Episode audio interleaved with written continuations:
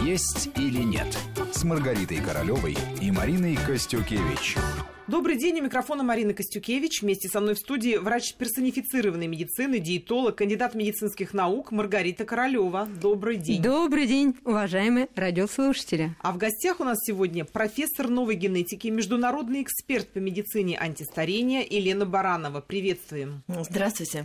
Геном человека, как он влияет на наш внешний вид? Как надо питаться, чтобы затормозить старение? Вот такую тему будем обсуждать сегодня. Мы все понимаем, что гены ловко управляют нами. Наша похожесть на родственников, наши кулинарные пристрастия, тип фигуры или лица – все это предопределено генетически. И зачастую человек, даже недовольный набором, дарованным природой, решает, что изменить ничего нельзя. Повлиять ни на что невозможно, ведь вроде бы как все это давно уже решено за него. И тем самым опускает руки. Тем не менее, есть примеры, я думаю, многие с этим сталкивались, когда людям удавалось договориться с генетикой или даже с ней поспорить. Вот о том, возможно ли такое с научной точки зрения, мы как раз и выясним сегодня. Маргарита, первый вопрос по традиции к тебе. Вот скажи, генетическая предрасположенность человека к стройности, к определенным привычкам в питании, какому-то набору внешних факторов, это с твоей точки зрения предопределено? Вот когда к тебе приходят люди и говорят: да я полная, я, конечно, понимаю, почему я полная, у меня бабушка полная была, там дедушка был полный, и то, что... Собака. Да, собака, еще кто-то там, да, соседи бывает. Вот, бывает, что люди думают, что тип фигуры, это тоже генетически предопределено, и уже никогда из пышки не превратится в худышку. Я думаю, ты с такими пациентами сталкивалась.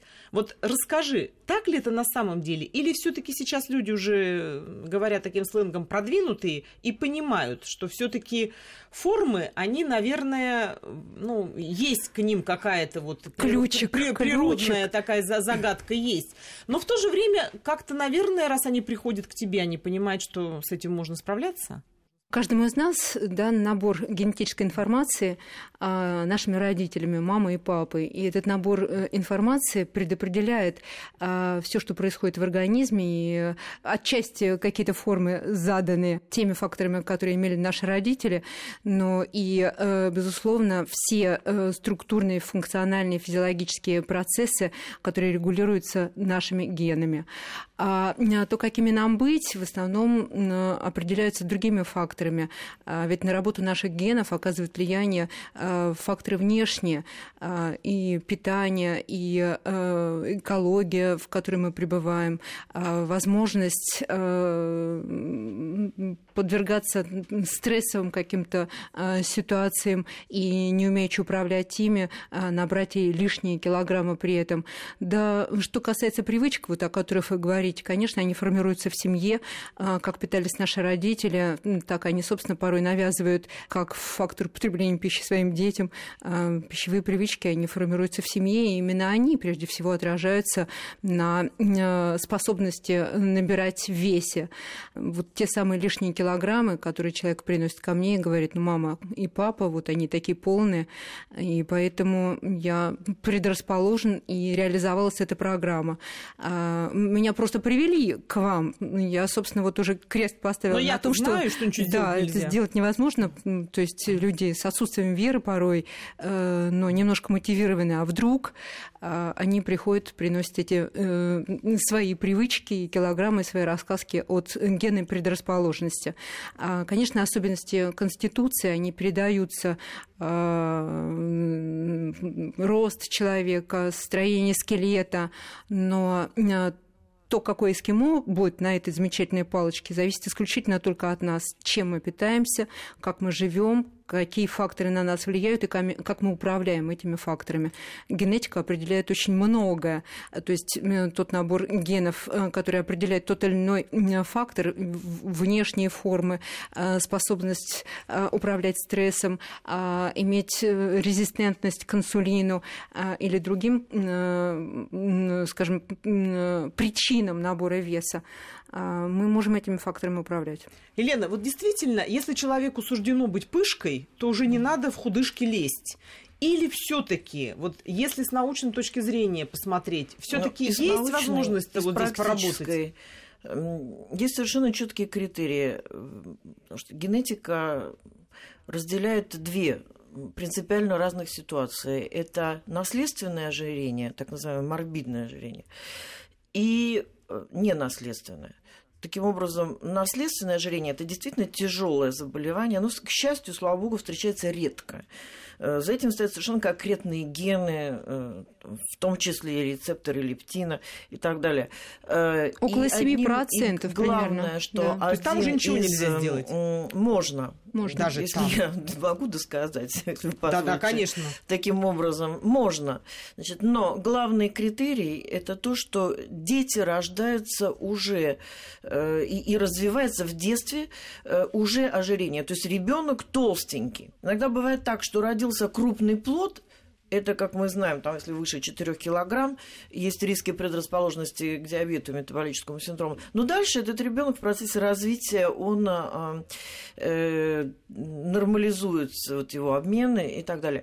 Но все больше и больше, особенно в Соединенных Штатах мы это видим, рождаются дети с генетическими изменениями веса, с наследственным ожирением. Здесь можно что-то сделать исключительно, никак не диеты. То есть, не надо, естественно, из гамбургера, это понятно. Но даже на нормальной диете они худеть не будут. Для этого есть специальные инъекции. Это уже стоит на грани гормональной и генной терапии для изменения вот этих генетических поломок. Но это очень маленький процент. О чем вы говорите, это касается нашей повседневной жизни и те люди, которые приходят. По моему опыту и уже более 25 лет, когда мы смотрим пациентов, мы видим генотип, это наш потенциал, и мы видим пациента перед нами, то есть что он сделал или не сделал со своими генами. И есть такие ситуации, когда генетика защищает от набора веса. Вот по своему опыту практики таких консультаций по геномике, то есть геномике питания, то есть взаимодействие внешней среды, в данном случае пищевых продуктов, с нашими генами, как они на это влияют, мы знаем и видим, и регулярно я это вижу, что если человек худенький, вроде он и спортом не занимается, и ест, как им хочется, то, по моим личным наблюдениям, за этим, как правило, стоит оптимальная активность генов адреналина, как ни странно. А с другой стороны, совсем не странно, ведь дело в том, что адреналин, он вырабатывается у нас в организме. А что такое жир? По определению, это нерасходованная энергия. Адреналин представляет собой энергию, то есть ее надо сжигать. Вот люди, вот этот генотип конкретно, он имеет... Это даже не один генотип, а там целая плеяда генов, они имеют этот защитный эффект. Они счастливчики, эти люди? Они, как вам сказать, смотря что вы понимаете под счастьем, понимаете? Ну, с точки зрения толстяка, он, наверное, счастливчик. С точки зрения толстяка, не знаю. Что хочет. Это вопрос счастья, тут это очень личное. Очень относительно. Да. Я знаю очень много счастливых толстяков и массу несчастных худых. Я, конечно, говорю об обывательской точке зрения. Естественно, их защищают вот эти гены адреналина. Однако, я вам приведу другой пример. Это так называемые монозиготные близнецы, то есть идентичные близнецы. В моей практике есть несколько таких пар. То есть у них генетически одинаковый набор генов. То есть они как слепочки. И один или одна худенькая, стройная, красивая, веселая, другой или другая – полная противоположность. Причем, что интересно, не только по весу, но еще и по характеру. Очень, так сказать, необычно их видеть вместе, когда они приходят на консультацию. И ты четко видишь, вот один и тот же генетический набор. Вот этот человек сделал это, а вот этот не сделал ничего и по каким-то другим причинам и так далее. Понимаете? То есть генетика, безусловно, играет роль, но самое главное, нам надо научиться управлять нашими генами, а именно, если говорить по-научному, это называется генной экспрессией, то есть работой наших генов, их активностью, которая меняется каждый день. Мы каждый день на нее влияем. Влияем с точки зрения вот каких-то мыслей своих, поступков, или в том числе еда, например? Со всех, абсолютно со всех точек зрения. То есть еда является фактором номер один, потому что мы все едим. Но вы правильно заметили, что эмоции, стресс, безусловно, очень влияют. И вот тут у нас попадают такие новые ситуации 21 века. Их не было еще в 20-м. То есть у нас появилось понятие хронического стресса. То есть хронический стресс, у нас до этого был просто стресс, если вы помните, опоздал на самолет стресс, теперь хронический, потому что у всех телефоны, компьютеры, люди подключены в розетку 24 часа в сутки. Так вот, это состояние необычно для нашего организма, и на нем идет активация очень сильная определенных клеток и нервной системы, и эндокринной системы, идет постоянная выработка гормонов стресса. Вследствие этого повышение сахара в крови, так как эти гормоны, они защитные. И реакция стресса – это изначально, это позитивная реакция, это защитная реакция организма на какой-то раздражитель. Поэтому это единственные гормоны, которые повышают уровни сахара в крови. Для чего? Чтобы питать мозг, чтобы мозг мог принять быстрые решения. В ситуации хронического стресса они ненормальные для организма. У нас получается высокий сахар. И тут получается ловушка.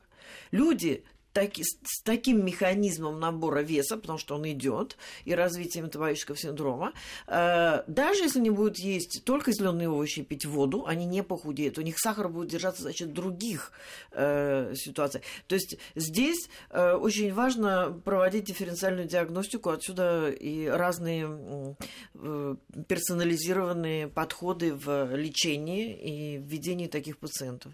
Маргарита, ты сталкивалась с такими примерами, когда человек именно набирает килограммы вот на основе того, на базе того, о чем говорит Елена? Да, Марина, ежедневно я сталкиваюсь с такими людьми, потому что ко мне приходят деловые люди, которые заняты работой, заняты разными проектами.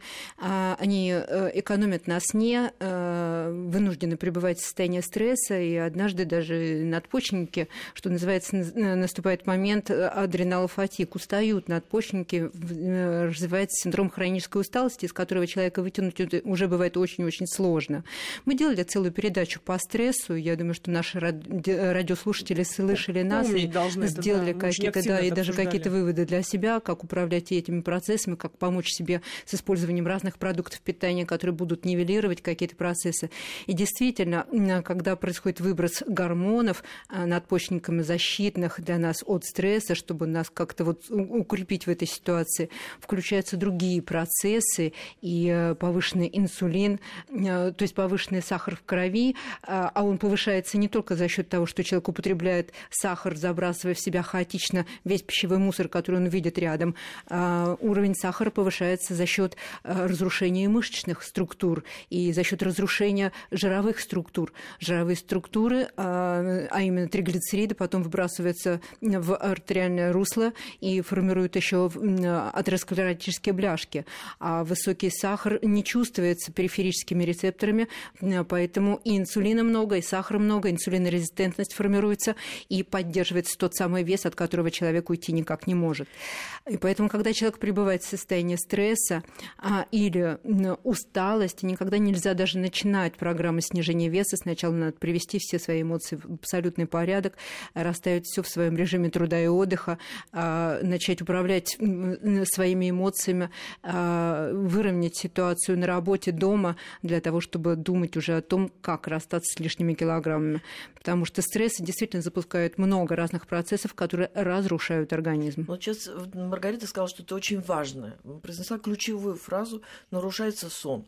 И действительно, если человек не спит, он именно в ситуации стресса, а это наша повседневная жизнь, особенно вот в мегаполисах и в нашем ритме, он худеет либо плохо, либо не худеет в большинстве своем. Вот те люди, конечно, мы говорим о тех, у кого идет набор веса, включаются механизмы именно хронического стресса. Мы продолжим наш разговор после выпуска новостей. Не переключайтесь. И мы продолжаем. У микрофона Марина Костюкевич. Вместе со мной в студии врач-персонифицированный медицины, диетолог, кандидат медицинских наук Маргарита Королева. А в гостях у нас сегодня профессор новой генетики, международный эксперт по медицине антистарения Елена Баранова.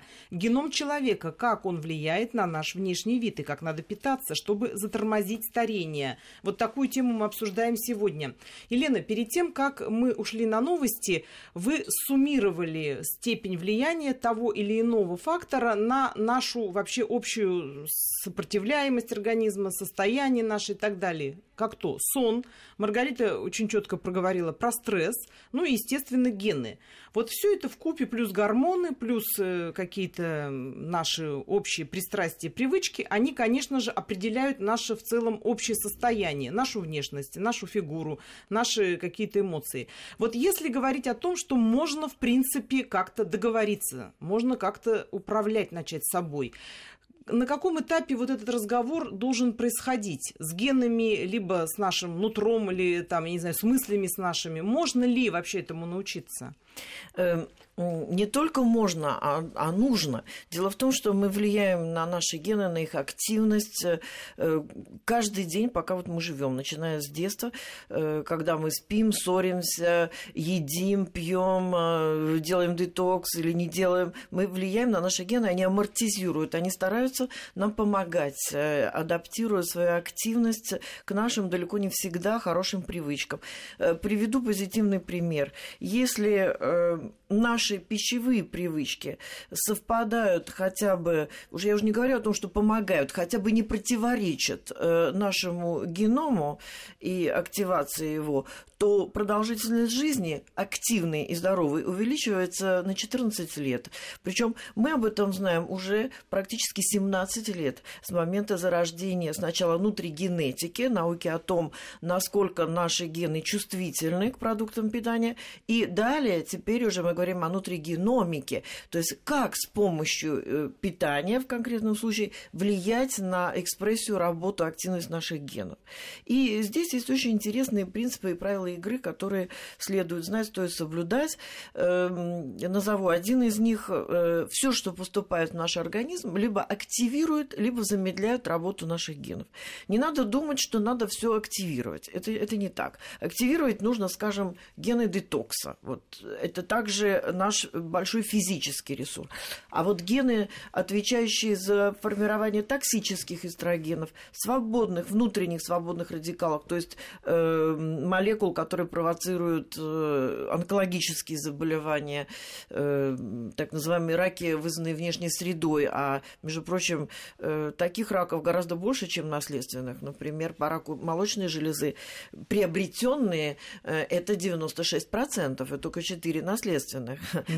Да, по раку кишечника это 85 приобретенных процентов от всех раков кишечника, да? То есть так называемые раки внешней среды. По раку легких порядка 90. То есть и так далее. Удивительные цифры. Да, это наша реальность. Причем эти цифры мы знаем уже более 15 лет. Это я вам говорю со всей ответственностью. Как раз это внешний фактор, значит, можно работать. Да, и вот как работать. И, собственно, об этом состоится речь. То есть все, что поступает в организм, либо активирует, либо замедляет работу генов. Приведу пример очень опасных активаторов, вот этих генов-провокаторов, цитохромов так называемых, для нутригеномики. Которые способствуют образованию вот этих токсичных компонентов. Это, представьте себе, девушку с кофе, сигаретой и рюмкой коньяка. Легко представлять, таких много. Вот, и именно вот это 3 индуктора именно тех самых коварных генов. Особенно, если это девушка без возраста, то есть где-то слегка за 30. Ну, как мы знаем, лучшие 20 лет жизни женщины – это между 32 и 33. То есть, соответственно,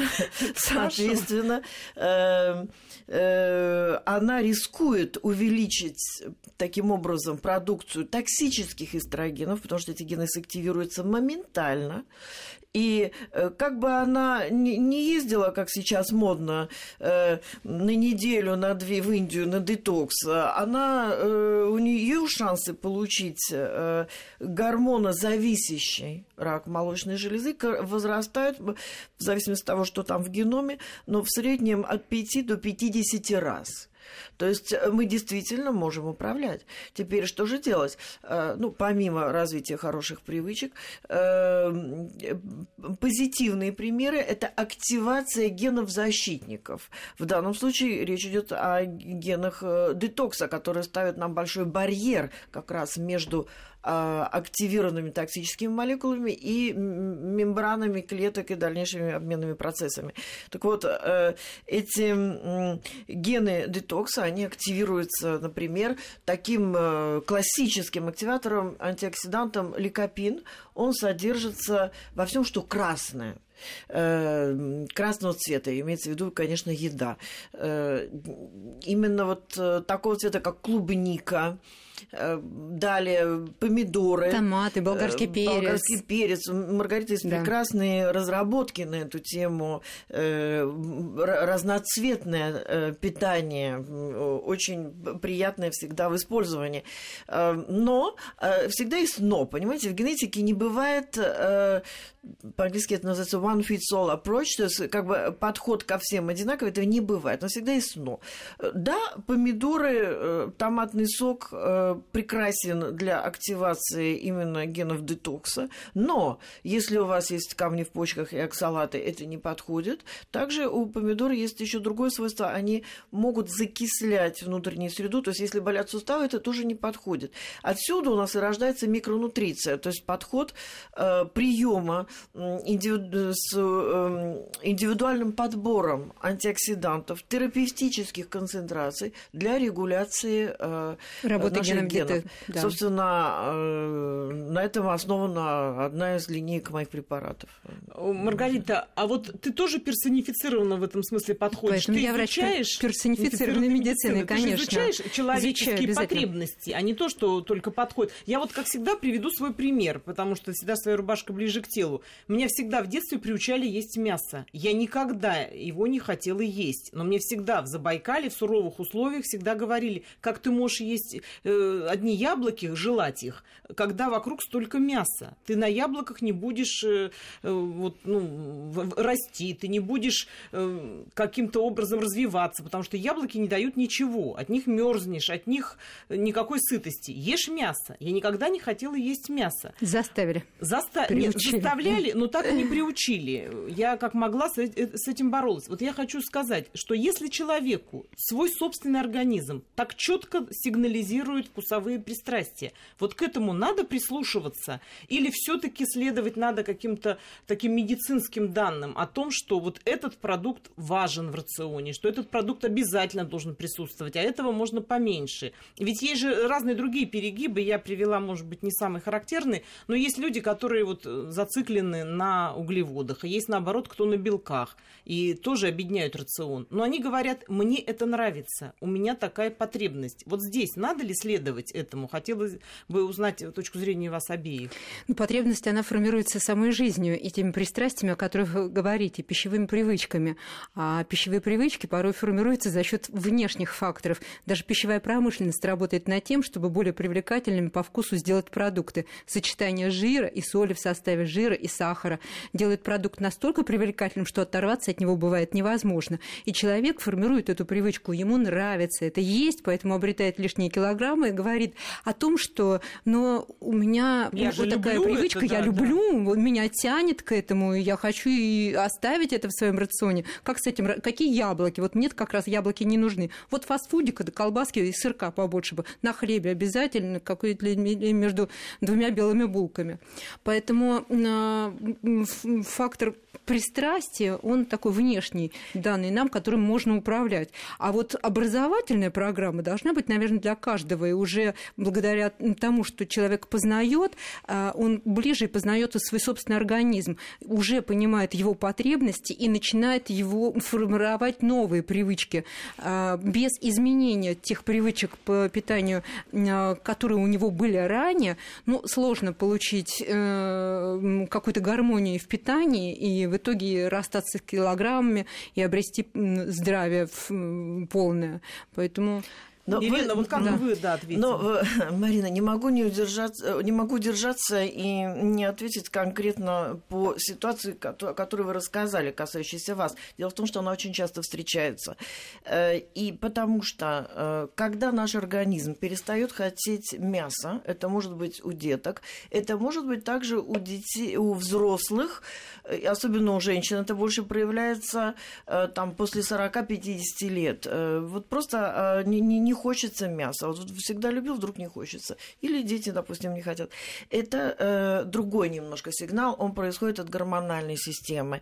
Это наш организм находится в состоянии так называемого катаболизма. То есть определенного распада, если хотите, белков. Это провоцируется определенными дефицитами гормонов. В том числе и гормоны роста. Даже являющихся гормоном молодости. Да, особенно. Да. Являющиеся гормоном молодости. Между прочим, по данным Мирового совета антивозрастной медицины, пару месяцев назад состоялись наши совещания в Брюсселе на эту тему как раз, было подчеркнуто, что современные дети рождаются уже с гормональными дефицитами примерно по 35 позициям. То есть, если говорить о гормональной регуляции, то тут надо быть, конечно, осторожным. Это не значит, что всех надо пичкать гормонами. Абсолютно нет.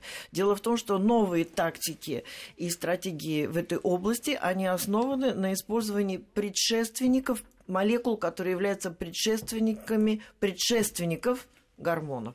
То есть продолжим наш разговор после выпуска новостей. И мы продолжаем. У микрофона Марина Костюкевич. Вместе со мной в студии врач персонифицированной медицины, диетолог, кандидат медицинских наук Маргарита Королева. А в гостях у нас сегодня профессор новой генетики, международный эксперт по медицине антистарения Елена Баранова. Мы обсуждаем такую тему: геном человека, как он влияет на наш внешний вид и как надо питаться, чтобы затормозить старение. Елена, перед тем, как мы уходили на новости, вы как раз очень важную тему затронули. Именно гормонального вкрапления вот в наш организм, диктат гормонов, который тоже связан именно с генетикой.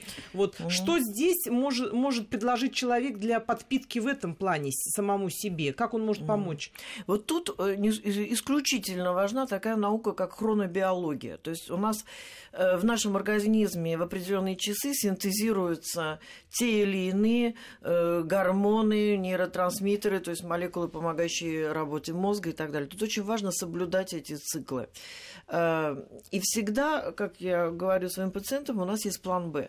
То есть план А – это питание. Если человек, например, вегетарианец, или вот как вы, не любит, не хочет есть мясо, тогда включается план Б. Надо четко понимать, что организму для здоровья и молодости, да и, собственно, хорошего настроения и работы мозга нужны две категории продуктов больших. Это белки с производными, с их составляющими аминокислотами и жиры. Все гормоны у нас делятся на две группы: белковые гормоны и стероидные гормоны. Белковые гормоны, между прочим, это гормоны щитовидной железы, это как раз гормон роста, относится к группе гормоны молодости. Стероидные – это половые гормоны, это гормоны стресса, антистресса, это все стероидные структуры.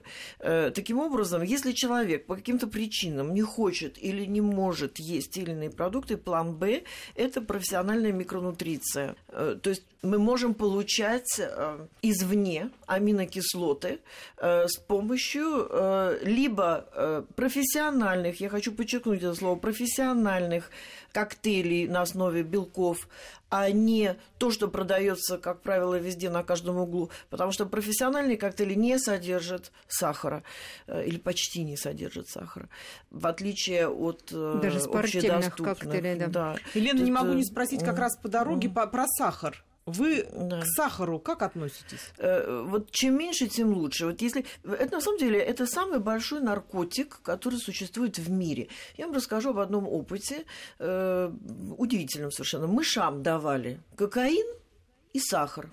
Как вы думаете, что они выбрали? Они выбрали сахар, вы понимаете? Между кокаином и сахаром. Для них лучше кокаина? Вот представьте. То есть та зависимость, которую мы получаем от сахара, она исключительно сильная. Однако, это с генетической точки зрения сахар влияет на гены так называемых биологических часов. Он переводит стрелки вперед. Если вы хотите сохранить молодость и здоровье, не запускать процессы гликации, стоящими за этими механизмами, избавиться и, так сказать, не получить нарушений работы мозга особенно, потому что это все очень связано. Я уже не говорю о весе, то сахара чем меньше, тем лучше. Маргарита, я думаю, ты согласна. Да, я не просто согласна, я всегда говорила о этих передачах об этом. Вот к этому списку, какие еще продукты ты бы назвала вот врагами нашей молодости? Кофе, кофесодержащие, кофеинсодержащие продукты тоже враги нашей молодости в силу того, что они растрачивают и гормоны стресса в том числе. То есть они опять-таки повышают уровень адреналина и истощают надпочечники. И кроме того, они очень плохо влияют на слизистую желудочно-кишечного тракта, меняя микрофлору кишечника и формируя в том числе, как и токсичные продукты промежуточные, не усваиваемые нами, синдром дырявого кишечника. И эндотоксины извне будут проникать через слизистую кишечника, образуется много иммунных, аутоиммунных конгломератов, которые разрушат организм. И алкоголь, кофе. Алкоголь, безусловно, да. И сахаросодержащие продукты. Я, пожалуй, вот 3 врага назову максимальных. Ну и потом, что касается питания, конечно, оно должно быть разнообразным, потому что именно в разнообразии мы получим все необходимые макро- и микроэлементы, которые поддерживают антистрессовую защиту в том числе. То есть не хаотичное питание, а именно разнообразное, достаточное питание уже является антистрессовым механизмом. Елена, вот если приходит человек, вы смотрите на него, и как высокого уровня специалист, ну, оцениваете, естественно, вы на что обращаете внимание, чтобы понять, сколько ему лет? Вообще, по каким признакам можно понять, насколько стар человек? Как просто мне, как вам сказать, вы затронули очень животрепещущую тему, потому что так уж сложилось в жизни, что это моя работа, а моя работа – это моя жизнь, и у каждого своя профессиональная деформация. Когда видишь человека, ну, нас этому учили, как экспертов, было такое упражнение, за 30 секунд надо было максимальную информацию считать с человека, который входит в комнату, включая гормональные дефициты и другие его особенности. Вот за 30 секунд мы можем считать крайне много, практически 70% информации. Прежде всего, несколько секретов. То есть, безусловно, это состояние кожи. Далее, это наличие второго подбородка, это так называемые миксидемы, на самом-то деле, это симптом дефицита щитовидной железы, описанный еще известный в XIX веке. Кроме того, все наши морщинки, складки, отеки, конституция тела, осанка.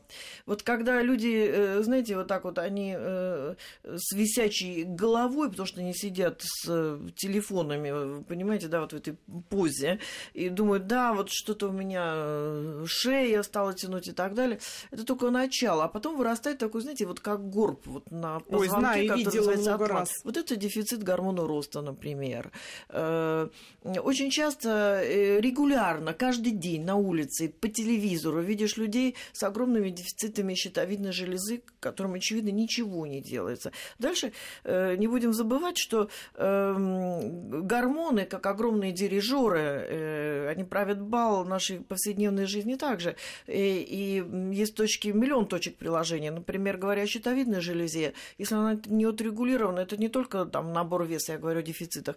Это, например, у детей развитие плоскостопия. Это совершенно типичная осанка вот с таким выпученным вперед животиком, знаете, вот выступающим у деток. Ну, тут надо еще сделать дифференциальную диагностику с рахитом, безусловно, особенно там, допустим, в регионах, как Петербург, где у нас практически 100% заболеваемость этим.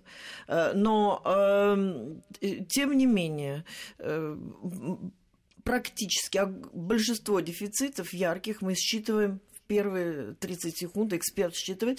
И иногда мне приходится, знаете, когда сидишь в кафе, например, или в ресторане, и ты видишь людей, то приходится сдерживаться, чтобы не кидаться на них, потому что хочется им помочь и сказать, да.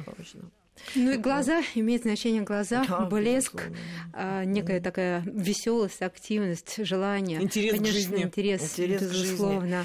Но он же тоже определяется изнутри, да? Конечно, изнутри. Работой наших генов, тем, как мы питаемся, что мы потребляем, и как наши гены в том числе помогают нам поддерживать этот интерес и поддерживать состояние здоровья и активность. А работа генов, конечно, и стрессы, и многие другие факторы нас не просто разрушают, очень быстро старят. А никто ведь не хочет быть неактивным, потерять работоспособность, раньше времени состариться. Снижается уровень эстрогенов, снижается уровень тестостерона, увеличиваются риски по состоянию здоровья, на том же стрессе откладывается жир в брюшную полость, разрушаются мышцы.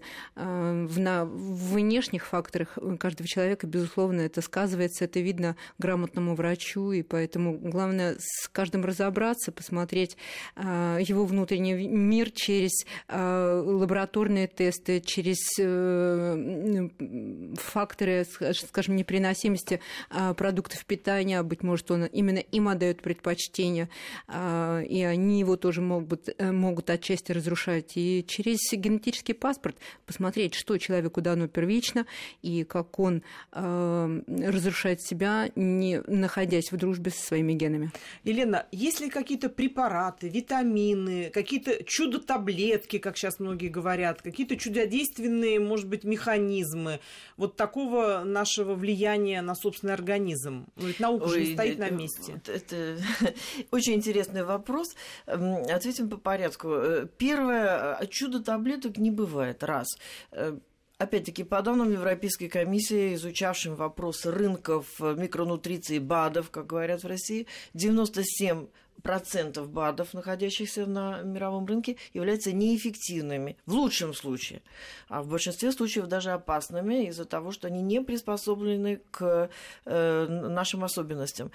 Конечно, подбором микронутриции должен заниматься специалист, и я очень рада особенно подчеркнуть, что мы успешно это делаем с Маргаритой Королевой на базе ее замечательной клиники, поскольку это огромная, кропотливая работа, собрать вот эту волшебную коробочку того, что работает для каждого специалиста, понимаете? То есть всё-таки есть такие препараты. Это не один препарат, это подборы определенных коктейлей и прочие их комбинаций. И для каждого человека индивидуально, целесообразно. И самое главное еще объяснить каждому, насколько это ему целесообразно. Да, и как принимать, потому что БАДы, в отличие от гормонов, нельзя принимать постоянно и регулярно.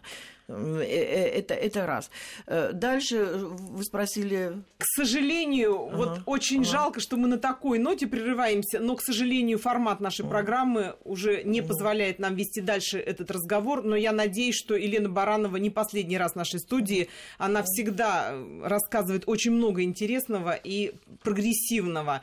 Всего хорошего. Мы надеемся, что давали вам сегодня очень полезную информацию. До встречи. Слушайте нас и берегите себя и друг друга. Дружите с вашими генами. «Есть или нет» с Маргаритой Королевой и Мариной Костюкевич.